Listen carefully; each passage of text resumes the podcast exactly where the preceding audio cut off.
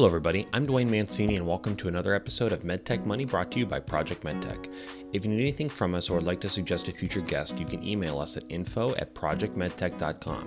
If you enjoy this podcast, please subscribe and leave a review. And you can always visit our website, www.projectmedtech.com, or follow us on LinkedIn. If you are enjoying this content, don't forget to check out our other podcasts by searching Project MedTech on your favorite podcast platform or by heading to our website.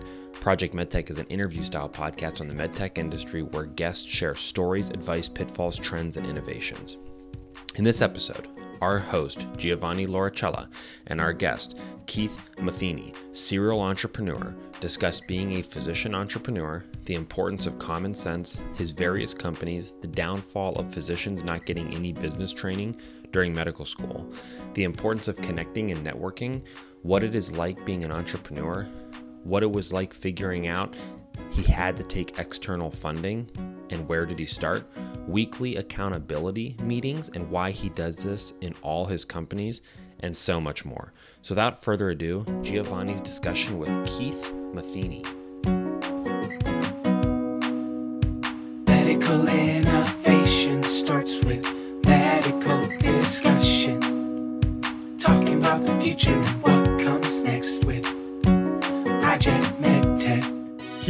thank you very much for being here with us today. This is the MedTech Money podcast series powered by Project MedTech and sponsored by Lifeblood Capital. Very pumped about this one because we're finally going to be breaking open this stereotype of physician founders. And, and I can't wait for you to tell your story here. And so, formerly an entrepreneur, I, I've talked to many entrepreneurs and here we are with a physician entrepreneur like yourself, as well as investors around the world. And, and what I've come to discover is that there's no silver bullet specific formula or even magic about how to raise or invest capital in medtech or build companies for that matter. So my goal here is to extract insights to demystify this process and, and help medtech innovators benefit from the information we're about to pull out. So we have an audience of medtech entrepreneurs and investors listening in now. And what I'd like to share is your stories and advice with what I imagine is that first time founder or CEO and has no clue on what lies ahead of them in this journey of raising capital. So I thought the best place to start is from learning from experienced professionals like yourself. And once again, reason why we're here is two things. Obviously, we're going to talk about building companies and raising capital around that in all of that capacity but more so, and, and I think it's a, a topic that we have not covered yet on this podcast, which I'm very excited to do, is understanding that notion of physician founder. And, and of course, there's a stereotype that plays along with that, but there are some very successful physician founders out there, including yourself, which we're about to learn your story right now. So let's get into it. I have a few open ended questions that I want to ask you. The first one being Do you believe that people and money are the lifeblood of a med tech startup? Why or why not? Or would you add anything more if I'm missing something? Thank you so much, Giovanni. And absolutely, both the people and the money you choose to surround yourself with are critical in lifeblood. If you had to pick one or the other, I would say the people. And I sit here today with the privilege of, of talking about my story because of huge teams of people and a host of of benevolent uh, folks that have helped me all along the way. So the people you choose to surround yourself with are very important. The people you choose to distance yourself from, that's also uh, equally important, as this can be a difficult process and not everybody has uh, the, the same outlook on this. But money is very important. Uh, I have multiple companies at different stages, and it always comes down to uh, a money issue, especially in these these early stage companies. Um, what can we do? You're watching every penny, literally working, uh, oftentimes for equity and future value, just to put every precious dollar of your investors' money into production and commercialization. So, uh, as we all know, so many great ideas, great patents, great inventions uh, have never quite reached their full potential simply because of the lack of money. So, both of them, in my opinion, are critical. And as a physician founder, whether it's how you came up with the idea, stumbled across the problem in a practice, or even in an entrepreneurial setting or business setting, um, and then what you've seen play out in the development of innovation, technology, and, and startups, medtech startups. Do you believe in luck? And how much does luck play into the success of developing medtech? Yeah, there there is a role for luck, but as the cliche goes, luck and fortune favor the bold. and so, uh, especially when we talk about the idea of a physician founder, a physician entrepreneur, uh, we know that those individuals uh, in general are very intelligent, well rounded people. And so each of my colleagues uh, has great ideas. I think it comes down to being bold enough to stand up out of the trench and take some flack and hear a lot of no's and, and face a lot of headwinds. I'm trying to think of every cliche I can, but to continue to push forward, to be tenacious. Um, I find folks that are like that tend to be the luckiest. But luck does play a role, Giovanni, of course, in in timing, um, in the competitive landscape. Physicians have many good ideas, but they may be a little ahead of their time, oftentimes a little bit behind the time. Uh, and they find that other folks are already working on that or have already protected the ideas, at least from an IP standpoint. And so I've been fortunate with the, the companies that we'll talk about. My timing was good in all cases, uh, and so I would I would chalk that up to sheer luck. And with regards to all the technologies and innovations that you've been a part of creating and watching them grow into companies that were ultimately investable, from your experience and wherever that was along that pathway, what do you think is the most investable skill set or characteristic of a medtech entrepreneur? And in other words, what's the one thing that you believe investors look for if they're going to invest in early stage technology? Common sense. This is an easy question for me. Um, you know, I am far from uh, the most intelligent physician. I'm far from the most knowledgeable polymer chemist or you know business strategist you name it but i've been blessed with some common sense. And uh, now that i'm afforded so many opportunities to help my colleagues push their ideas forward like i have you know it always starts with whether or not something should ever get off the proverbial whiteboard. And when we're talking about health tech you know something that ultimately would be used in patient care we have to have a clear path for how a physician can use this in a patient. And usually, what I mean by that is economically. How much is it going to take to bring this product to market? And once it's on the market, how much will it cost for regulatory before the FDA lets us use it in patients? And then after that, how much will it cost for us to use it on our own nickel before Medicare, CMS gives us a code to pay for it. And then how much longer after that will the private insurers, the United Healthcares, the Blue Crosses, before they then pay for it? It's a long, long path when we're talking about a, a med device, a medical technology, a, a pharmaceutical. And so, common sense is this a a product that by the time years from now it's actually available, will it be paid for? Will physicians be able to use it in patients? And so that's what I always start with when I'm I'm sitting in the boardrooms and and people are, you know, brainstorming and coming up with brilliant things. It's, it's pragmatic and practical, and we can actually execute on it. And if not, no matter how great the idea is, uh, we have to erase the whiteboard and, and start over.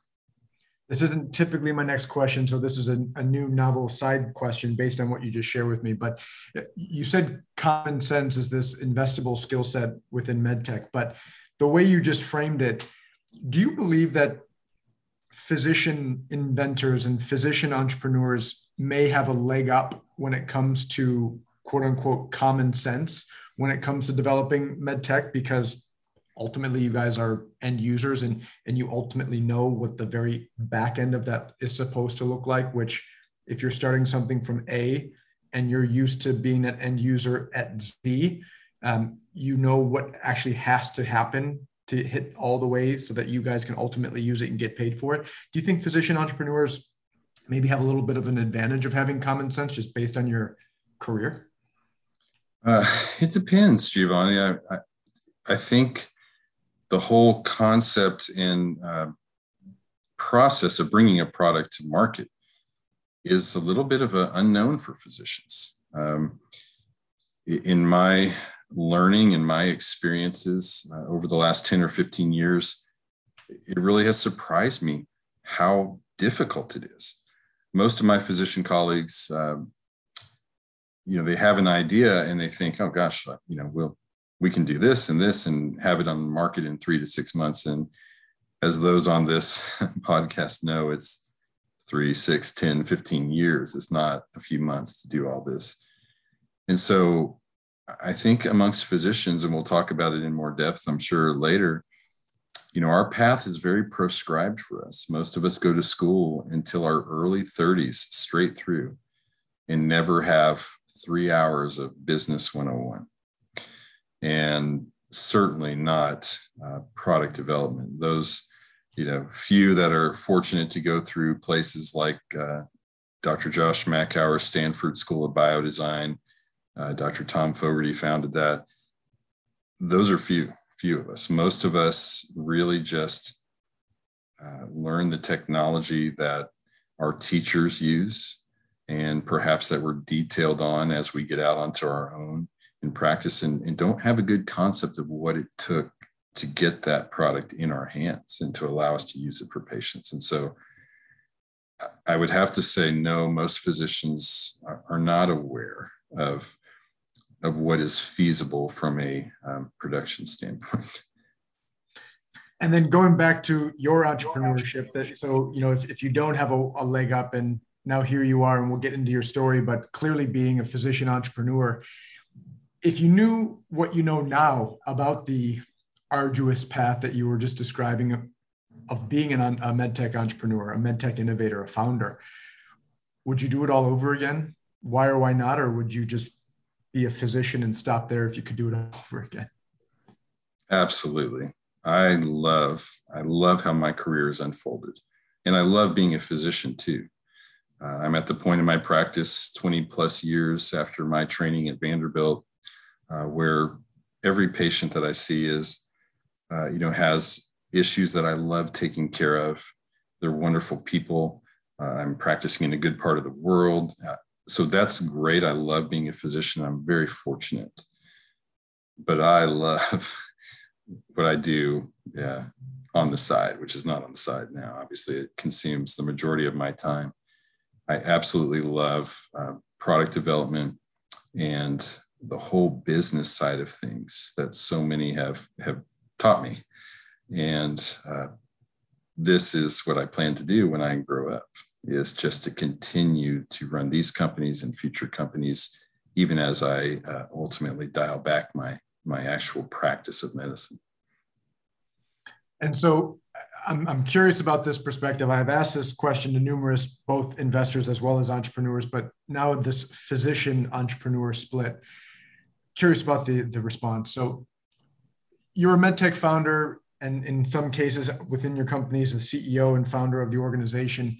Is it glamorous being a medtech CEO or being a medtech innovator? Is this idea of being at the helm and changing the world and, and being at the top, is it as glamorous as people who have never been there and done that before think it is? Or is there something, a different feeling that you would give it a, a, a name? Yeah, great question. Well, while I love it, uh, it is not glamorous. You know, I, one of my favorite phrases, I can hear all my team members at various companies rolling their eyes hearing this again, but uh, I always say, especially early stage, whoever's closest to the mop, go mop the floor.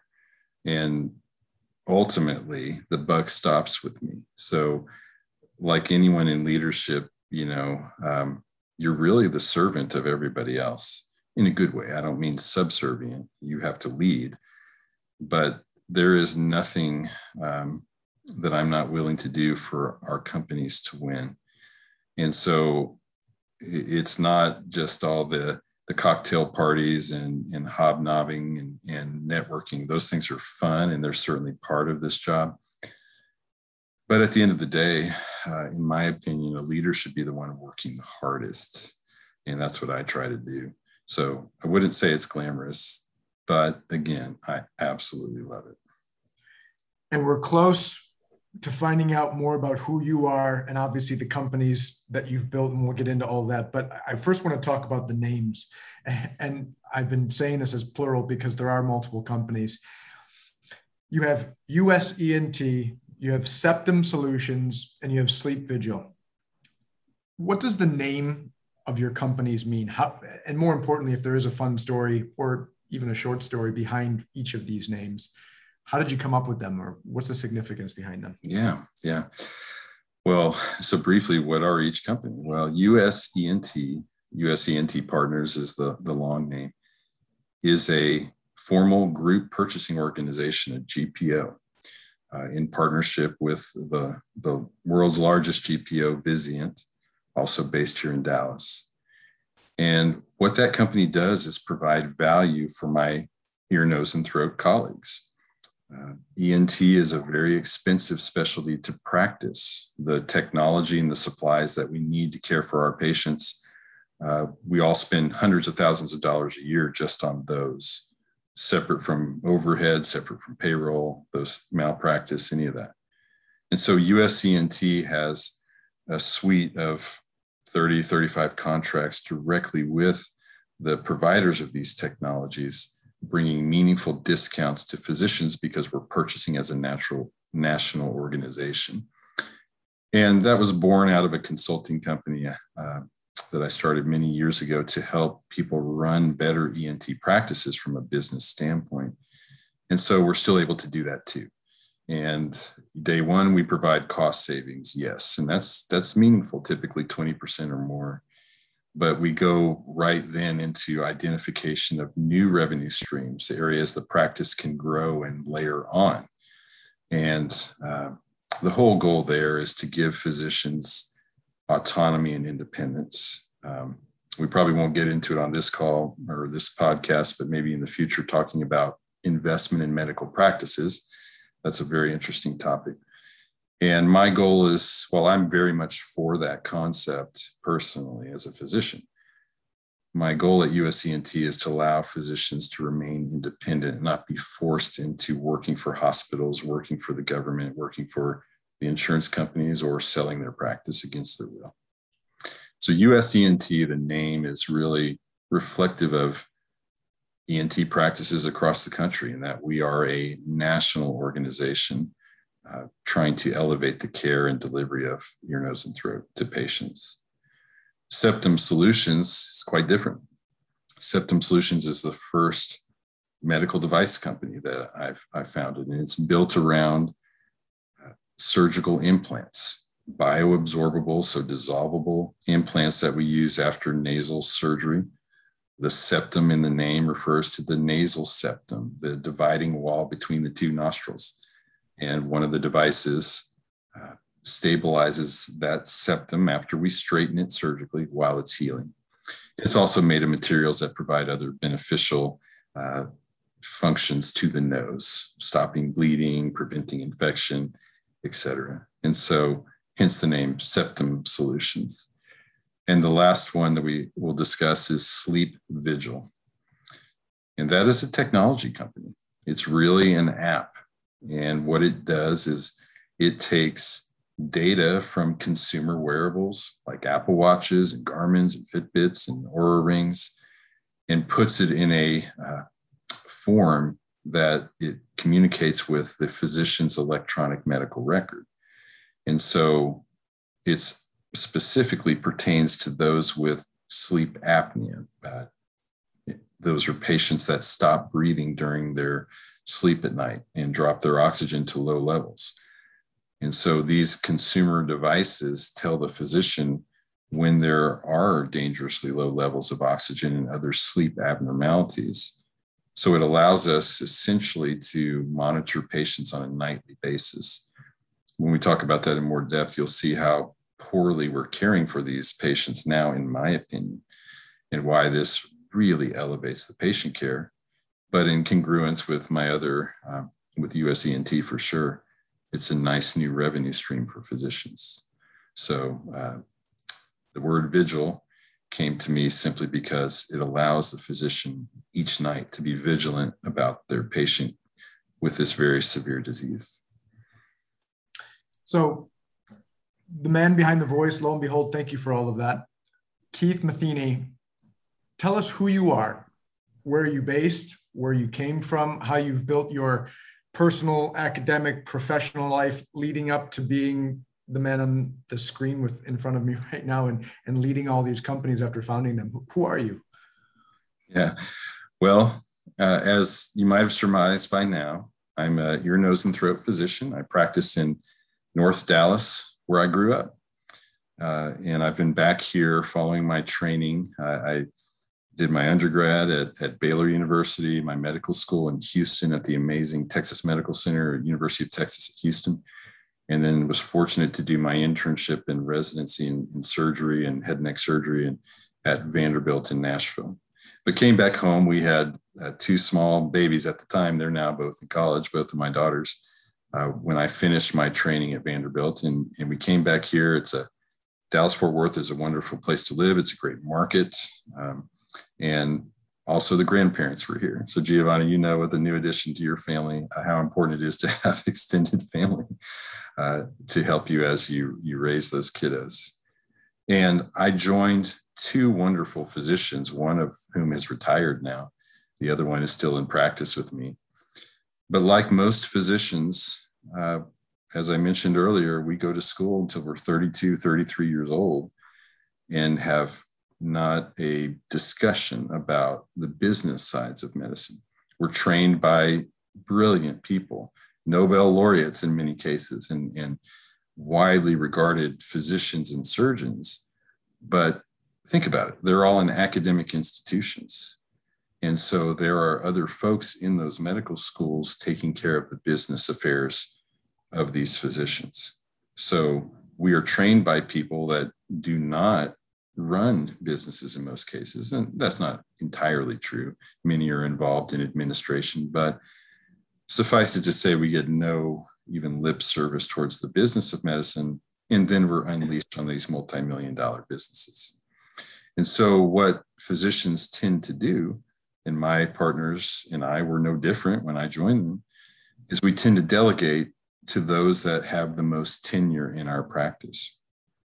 And that typically is someone uh, with a nursing degree of some level that has been around 20, 30 years and has kind of sort of learned the business sides of medicine, how to interface with insurance companies and negotiating your contracts, how to bill codes for the procedures that you do, uh, looking at the revenue cycle, the accounts receivable, and then looking at the ancillaries. Ear, nose, and throat is one of those specialties we really have seven different specialties with a lot of ancillary revenue opportunity from hearing aid sales to allergy shots to dealing with sleep apnea uh, to doing facial plastics and cosmetics like Botox and injectable collagen, voice, on and on and on.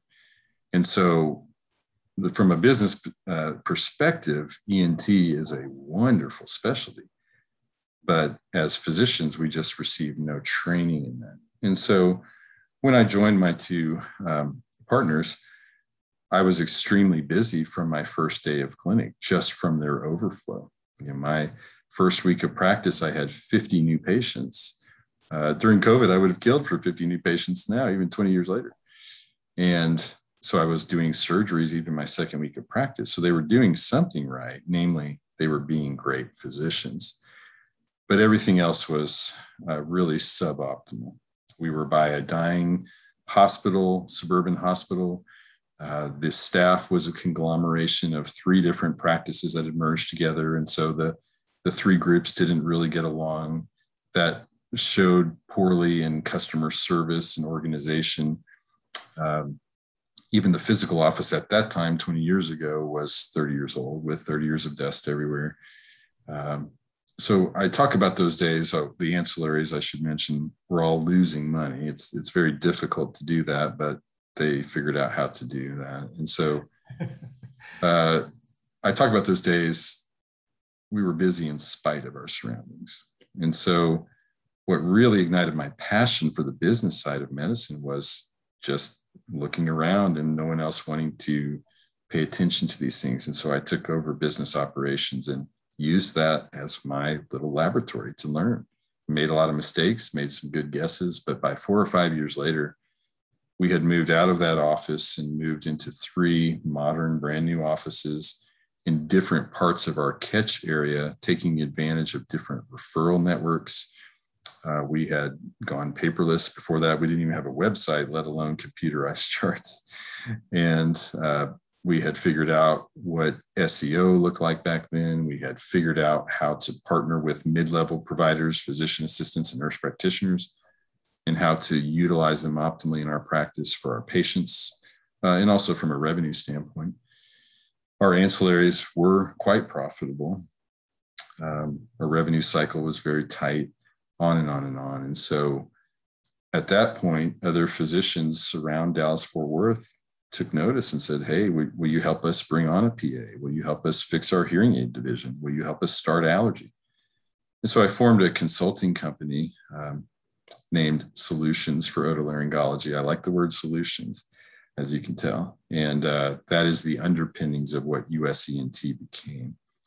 And really enjoyed over the years, the last, that's probably 15 years ago, um, managing all or parts of many different practices, some in house, some just a la carte, and really learned a lot. And I, and I hope uh, brought some meaningful profitability to my physician colleagues, but also some peace of mind where they could just focus on their patient care. And so that uh, is still near and dear to my heart. And it's one of the main reasons that I uh, plan to continue practicing for a while is just to stay down in the trenches and to really stay razor sharp on how I can help my colleagues run better businesses. Now, simultaneously with that, a very important event happened. Uh, really, the renaissance of ear, nose, and throat occurred. So, I mentioned uh, Dr. Josh Makower earlier. So, Josh um, founded a company out of his ExploraMed incubator uh, called Acclarent. Acclarent is the company that uh, Johnson & Johnson acquired in 2011, major transaction, but this would have been seven or eight years before that. And they commercialized balloon sinuplasty. Josh is a very, very clever person and had worked most of the 90s in uh, cardiology, dealing with angioplasty catheters. And it made sense to him and some of his colleagues that if someone having sinus surgery at the end of the day really just needs the sinus openings to be larger. Why were ENT surgeons doing these large destructive procedures on every patient, not just the worst patients, but on every patient, even virgin noses? Why not try something less invasive? And so, after a lot of work, they brought the concept of using angioplasty catheters to the nose into the marketplace. Now, much to their chagrin, and I, I still uh, speak with the folks that were in leadership uh, at Acclarent back then all the time, two of them just last Saturday on a board call. They decided, which is to my benefit, uh, to come out to community physicians like me. Most companies before that, there hadn't been much innovation in the ENT space at all uh, ENT was really still kind of in the dark ages, and and we really practiced as we were trained. And uh, many of the techniques we were doing in the early 2000s were not materially different from the late 1800s. No exaggeration. But the balloon changed all that. When Acclarent came out to the community physician, uh, they drew some ire from academia for sure but from my perspective, it ignited the other passion in my my career, product development.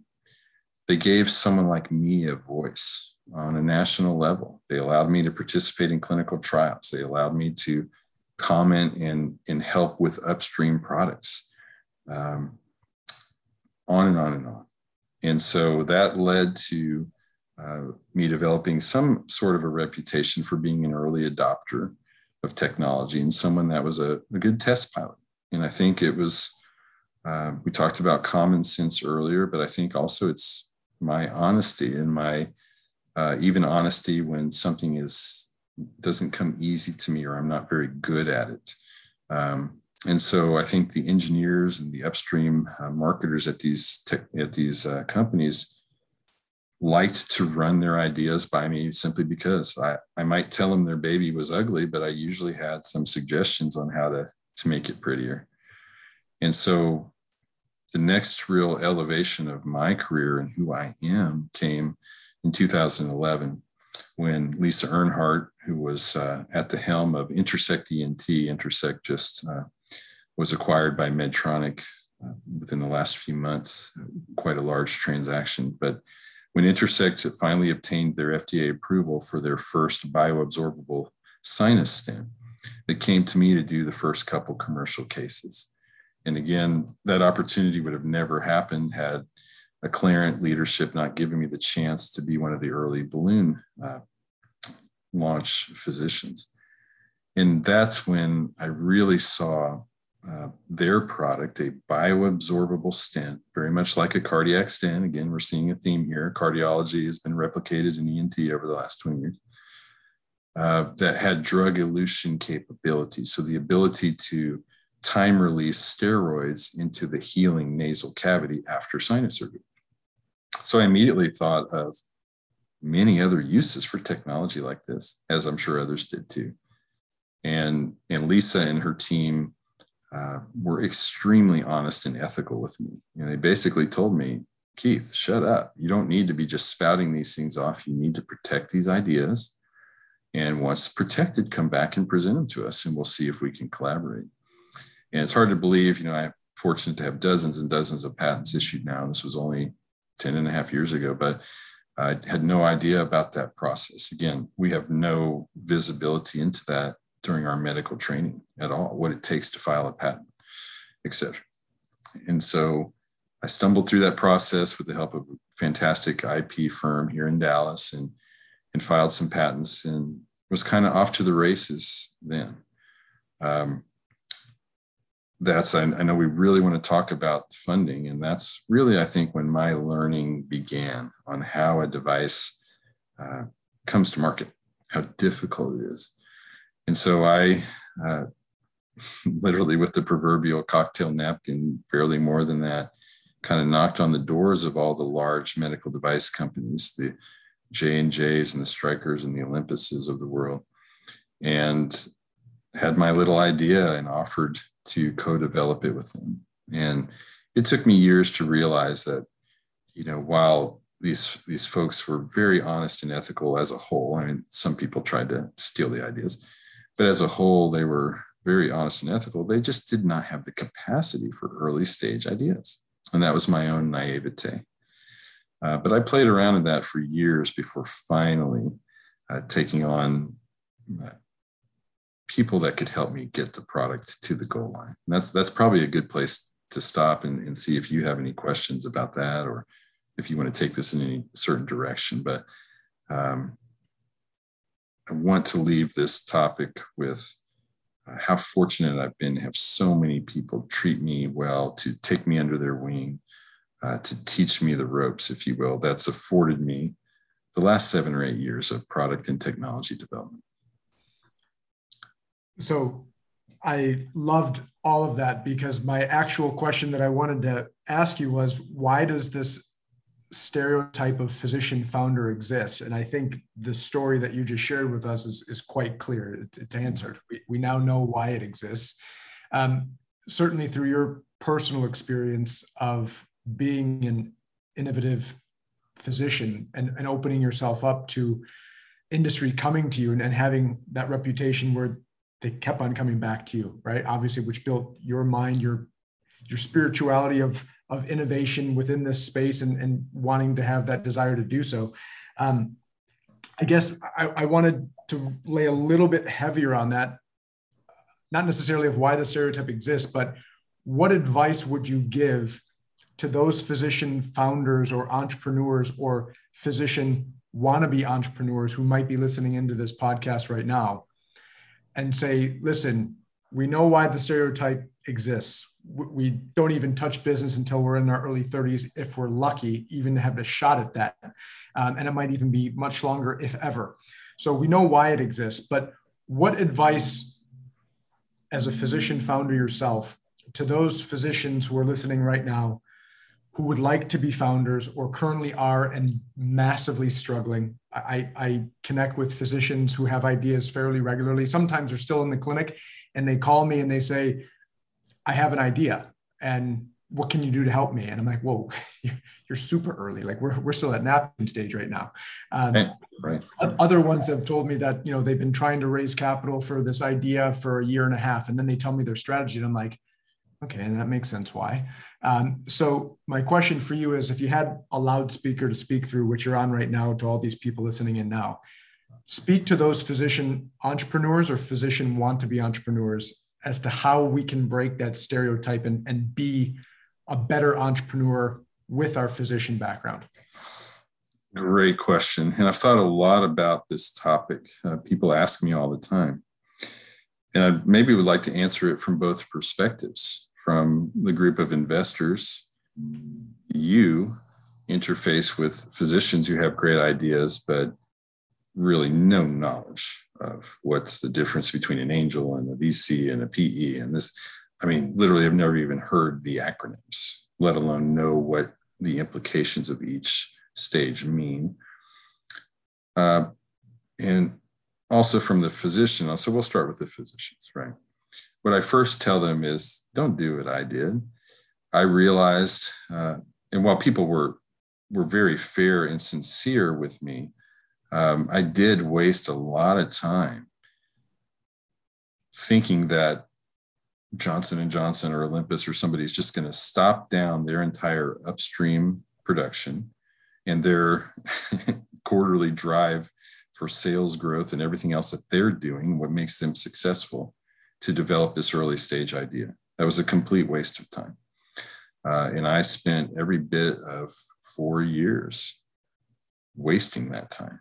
And so, my first advice is you've really got to assemble a crack team, folks that are experienced in execution uh, of early stage ideas, that know where to find the funding that you need, uh, that will protect your, your IP.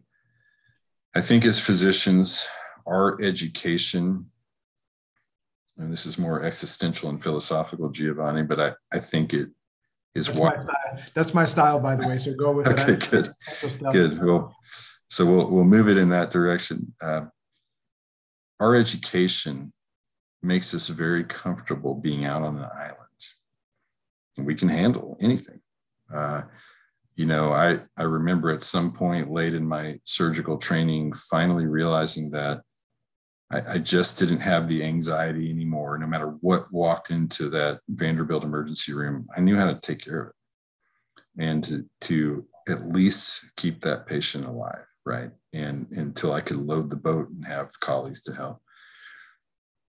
That's, in my experience, not the way to bring products and technologies to market. You actually need much earlier to form this team to really, um, again, have people with expertise on how to take it from the napkin to the patient.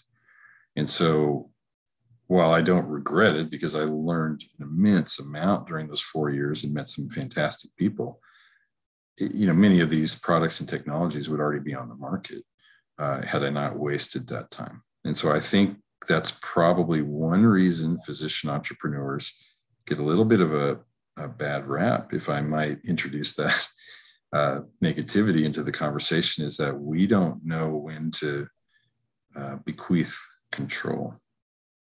And and if I might, um, you know, not all of us are humble and contrite about our limitations in business and and really want to remain actively involved whether it's best for the company or, or not. And so I learned early on to really rely on trusted individuals, trusted partners that had done it before. They knew where to access the, the capital that we needed. They I knew how to interface with the, the various regulatory agencies and, and just to be the most efficient. And what I'm proud, the one uh, thread that runs through all of my companies is we have we have executed with minimal funding. Uh, we have been very judicious in fundraising and dilution, um, but also in how we spend every nickel. And uh, I'm proud of that in, in, in all of these different efforts. I wanted to investor standpoint. yeah. I, you know, I, I freely admit, even being well down the road in this, I still, when someone asks me, okay, I, I need X number of dollars and I have this, uh, who do I call? Where do I look in the, the yellow pages? What, who do I Google? And so I, I just wonder if there's um, a way that we could bring the two sides together we know that there are uh, investors at all phases those that want to deploy you know six figures those that want to deploy nine figures and everyone in between uh, those that have the stomach for early stage those that would prefer to pay more for something that's totally de-risked and and already out in wide wide distribution. Um, it's hard for physicians especially to know where to even plug into the system to get help. And so that may be something we talk about in the future is, is how do we bring the two sides together to make it a little bit easier for the right matches to occur? Well i like leaving off or at least putting that out there as a, as a topic because everyone listening in we could use your help come together and think about this because that's obviously a problem that we need to solve. And and going back to the you've mentioned it numerous times throughout our discussion this idea of being a physician founder and finding the right people right? So limited business experience all of a sudden aha moment and you love product development. You know how the end user experience should be because you're likely finding the need and then you think of the need and now where do we go next with product development so that's where you've you've you've gravitated towards now but it, it sounds like even before thinking about fundraising, your answer is surround yourself as this physician entrepreneur with the right people. If that's your next step, and we'll keep it super philosophical, like you mentioned, which I like again, I personally love. Um, before getting into too much of the weeds and the mechanics of all this, if you have to surround yourself with the right people, how did you go about that throughout your career? Like when you realized that you were limited on certain things, or you didn't know the acronyms, or whatever it may be to go raise capital, or regulatory affairs, or whatever it may have been, but you knew that you needed to find the right people to surround yourself and believe in what was ever in your head to get it out and um, eventually to a patient long down the road. How did you start? Where did you find your people? Yeah, I think that's where the luck came in. Um, but again, keeping it existential, that's also as as they say, when the student is ready, the teacher appears. Um, that's happened in my life so many times. When I think about USENT, which grew out of just the local consulting company, um, I was fortunate that uh, I happened to be on vacation four or five years after I formed that company with my uncle. My uncle is a physician entrepreneur as well. He founded US Oncology, a huge McKesson company now and um, really enjoyed working in concert with that large corporation and before that with the private equity firm welsh carson anderson and stowe high caliber healthcare um, pe firm and so he kind of put me in touch with the right people to help form usent to make a local practice consulting company a national platform to help hundreds and thousands of ENT physicians around the country with the help of the right people. In Septum Solutions, uh, again, it was it was serendipity. Um, you know, some local uh, friends and colleagues uh, that had their own med tech investing fund kind of got wind of what I was doing and and kind of the you know the meager offers for co-development that I had received with my ideas and patents and instead said, Hey, we, we know how to execute on this. We know how to really make your, your dreams come to life uh, to do this lean and efficiently. And so, uh, man, especially that one, I wish I had met them earlier, but again, I, I probably wasn't ready. The concepts weren't ready. Um, but that would have been a much quicker path to market. And then uh, in Sleep Vigil, it was really, again, serendipity. Um, I'm passionate about sleep. I, I, am a rhinologist, so I like to pick boogers, if you will, and uh, using fancy techniques. But the nose is an important part of sleep problems too, and so that's that's why my care of sinus and allergy disease bleeds over into caring for sleep. And so I, I was put in touch uh, with a potential uh, capital service for USENT to be one of our, our suppliers there to provide credit uh, plans for, for patients with high deductibles or expensive hearing aids or whatever that they wanted to finance. And while that deal didn't make sense, I really liked the people that I was put in touch with. And they were involved in an entire area uh, that I was not aware of three or four years ago called remote patient monitoring, namely what I talked about being able to monitor patient electronically day by day, night by night, whether it's their blood pressure or their weight or their blood sugars, in my case, uh, their blood oxygen levels for sleep. And so just being put in touch with the person that had the technology solution via a business person again, that's where the the serendipity and the luck happened in my life, and and so um, again, I believe that I was ready for that, um, and it happened right at that moment. But it's hard to just Google, you know, who you need, and that's where I, I think we all need to connect better and say, all right, these are the companies as an investor that I'm interested in helping now I'm kind of becoming that, right? You know, within USENT, I I definitely have plans to have our own incubator, a safe place where where my member physicians can bring their ideas, and whether it's me or other physician entrepreneurs can kind of give them some guidance. But it's also where investors can check in and say, "Hey, we're interested in investing in this sector. What ideas do you have?" And so hopefully I can be some sort of a matchmaker there but I think we can do that on a larger scale, whether it's out in Silicon Valley or kind of the other med tech hubs in Minneapolis or what have you. So I wanted to ask this and spend the remainder of our time hardcore black and white storytelling from a physician entrepreneur perspective and, and however this unfolds. But um, let me just put it in a box real quick, just so I can understand. The USENT, it, it's really more like a platform service provider, right? Yeah, yeah, pretty much. Yeah. Okay. And then when you have like the actual med tech itself, the medical technology, the tangible technology that you've built, that's under Septum Solutions. And then, like you mentioned, the tech, which is really more of an app, is Sleep Vigil. Right. Okay. For Septum Solutions and for Sleep Vigil, who are these quote unquote tech companies, they're funded thus far? Like, have you gone through rounds of funding or a round of funding, external funding for both of those companies? Yes, yes, we have. So, and even in USENT now, even though we're we're now you know uh, generating great revenue, et cetera, we did have an inter- intermediary step where we took on some equity simply so I could expand my uh, sales force, um, really just to have a backstop.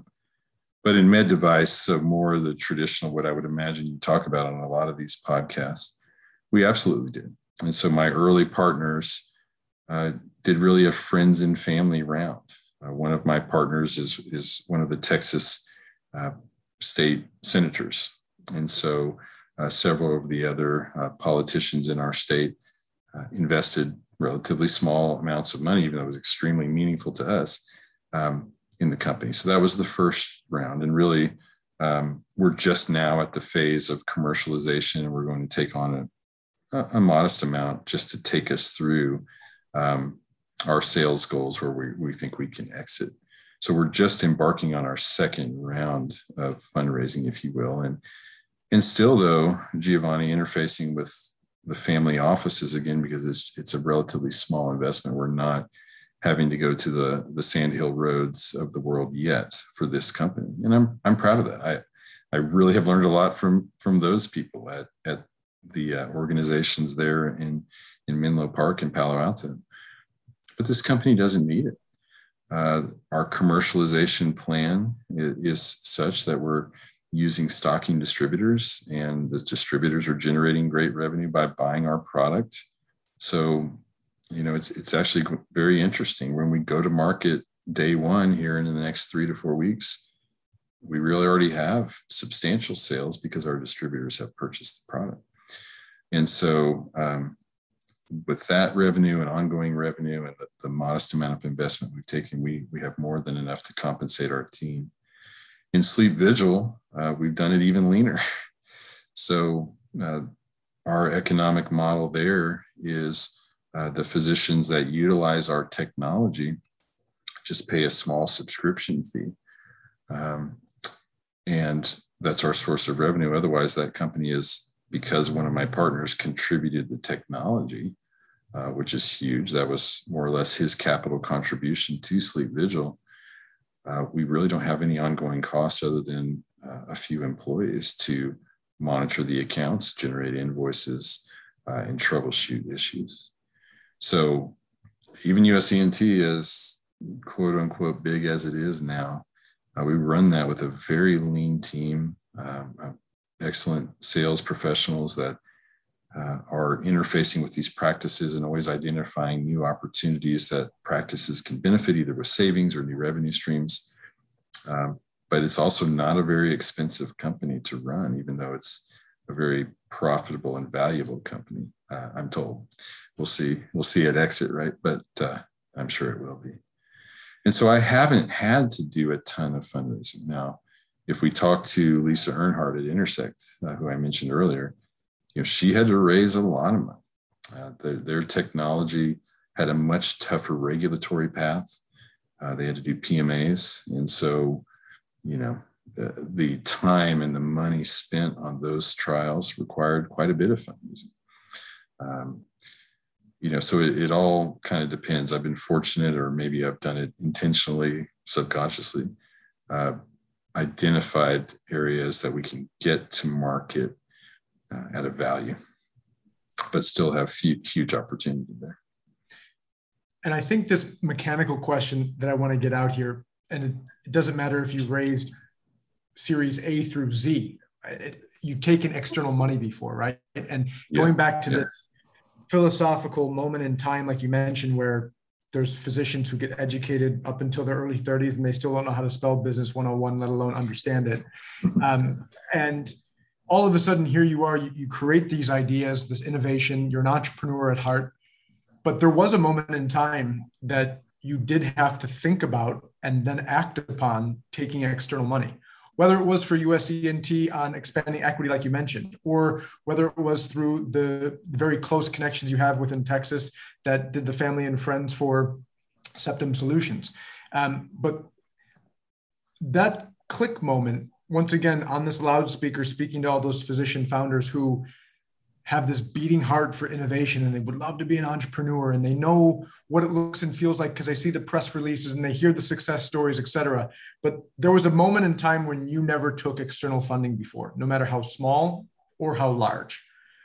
When you realized that you had to take external financing and funding and then had to act upon that what would what were the mechanics of that process? Yeah and where did you start Yeah, exactly. Um, so again, it, it's not just a. Uh, obviously, it's a very formal process. You know, it's it's a a very public process from a tax standpoint, from a record keeping standpoint, from um, and so on my each of my teams, we have very good in-house legal counsel. They're actually equity partners in these companies that govern those transactions where I thought you were taking this question is how what did that feel like? And I immediately answer um, a ton of responsibility.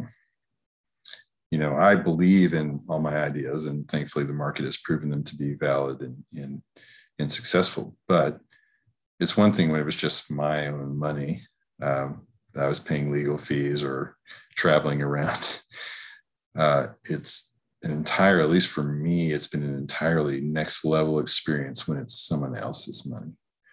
I feel so responsible um, to win, to be successful, to provide them fantastic returns on their trust in me. It's very personal for a physician entrepreneur, I think, maybe all entrepreneurs. When someone else gives you a, a large sum of money because they believe in you, not even so much the idea, but the idea too, but they believe you will execute. Um, I mean, I appreciate that, but it also is something that constantly drives me. Uh, you know, early on, I learned the importance of communicating with with them, with investors, and in each of these companies, we have very regular calls if if they choose to. Some some you know are fine with just occasional check-ins, but really um, apprising them of what we're doing, and even the next level. I've been blessed with a lot of investors that uh, provide great counsel, so-called smart money. So not only did they they back us financially, but they really put their fingerprints on the business and the way it's evolved by their experience, um, participating in, in discussions and decision making. And so, while I have, when I talk about great teams, and in all cases, I'm also talking about my investors. Um, almost to a person, they've all left their mark on, on these companies and the success for sure. I want to leave off with this part A, part B question real quick, and it and it's an impossible question um, and a challenging question because there's so many more than just one. But I want I do want to leave off on a aha, aha moment for those listening in. Blended between becoming an entrepreneur as from a physician, as well as the business side, the true business side of whether it's raising capital or finding the people or simply the mechanics and operations that go into taking your idea from a napkin and making an actual product, right? The aha moment that you were like, wow, that's re- I had no idea that that happened, but that's that's really really cool. Like that that's a positive aha. And then the negative aha, we were like, I never thought in a million years it was like that. I never thought it was going to ever be like that. It didn't feel as good as I thought it was going to feel, or I can't believe that that really does happen in the real world. So I guess this the simple way of asking for once again, you speaking to those entrepreneurs out there listening in, your entrepreneurial experience of aha, building a company in a good way, and the negative way, and some counsel that you would advise entrepreneurs to think about as they become entrepreneurs themselves. Absolutely. For me, um, the the positive aha you know i i used to carry around uh, those zippered pad folios you know so legal pads and i had business cards and probably the real cocktail napkins and everything stuffed in there for each of these companies um, for years and i used to joke about you know how much this this pad folio is going to be worth someday i don't know i mean i'm i obviously believed it because we executed on it but once it became real, um, and when it became real for me, I, a critical part of my business is, is weekly accountability meetings. I mean, I, I do it every Monday. I, one company I do on Tuesdays, just to, to kick off the week. What did you do? What are you going to do this week? And then did you get it done? And what help do you need? All that kind of stuff. And and that's the place where we can talk about the ugly things and I, I just I still have moments where I, I, sit around the call and I look at the all stars that I'm working with in all these companies and I think it's no longer just a legal pad I'm carrying around and a bunch of emails. This is real. These are these people's livelihoods. People have invested their money, their retirement savings into these companies, you know. So that was the positive aha is that, yeah, that stuff I dreamed up actually is working. And I'm really thankful and grateful for that the negative ahas, uh, you know, to end on a negative note, but you know, this hasn't been a, a primrose path with no hiccups. I mean, it's been a long time, and there have been times when you wonder, okay, is there going to be enough money or time before I have to just call time of death on this idea? Um, is this a good use of my time? Should I be playing around like this or should I spend more time in my medical practice where I know I can earn a good living and, and feed my family proverbially, right? But even more than negatives, uh, you know, all along the way, people have overestimated their contribution, especially to um, the IP. And so I've, I've had people that have, um, you know, there's been conflict about uh, ownership. There's been conflict about, uh, you know, certain companies that heard my ideas early on, uh, wanted to air quotes help me develop it and make me a hourly consultant and basically take the entirety of the idea away from me. Um, those have been few and far between. I think the other aha is, you know, not not every potential investor um, is on the up and up, and so I've been I've been surprised at at some of the strings attached when someone says, "Oh yes, we, we have no problem with this funding, but we need this finder's fee, we need we need X Y Z." Uh, oftentimes things that then I'm not quite sure were, were even legal and ethical. And so um, that kind of stuff has surprised me, but you just, I don't put a lot of energy there because really the vast majority of my experience has been so positive. People have been so helpful. They're working on their own things. They want to see others win too. Um, it's just been so much fun and it's so fulfilling to see these ideas coming to fruition they're still relatively early stage but but now they're out in the wild and they're doing well um, so again i'm just grateful how my career unfolded um, it would have been great just just to be a doctor but to have all these other um, ancillaries has been truly rewarding I couldn't imagine ending on a better note than that. Once again, going back to our philosophical and existential style of conversation. So I, I hope that everyone who has listening in on this got a feeling of what it feels like to be a physician entrepreneur because I, I believe Keith you you portrayed it incredibly well.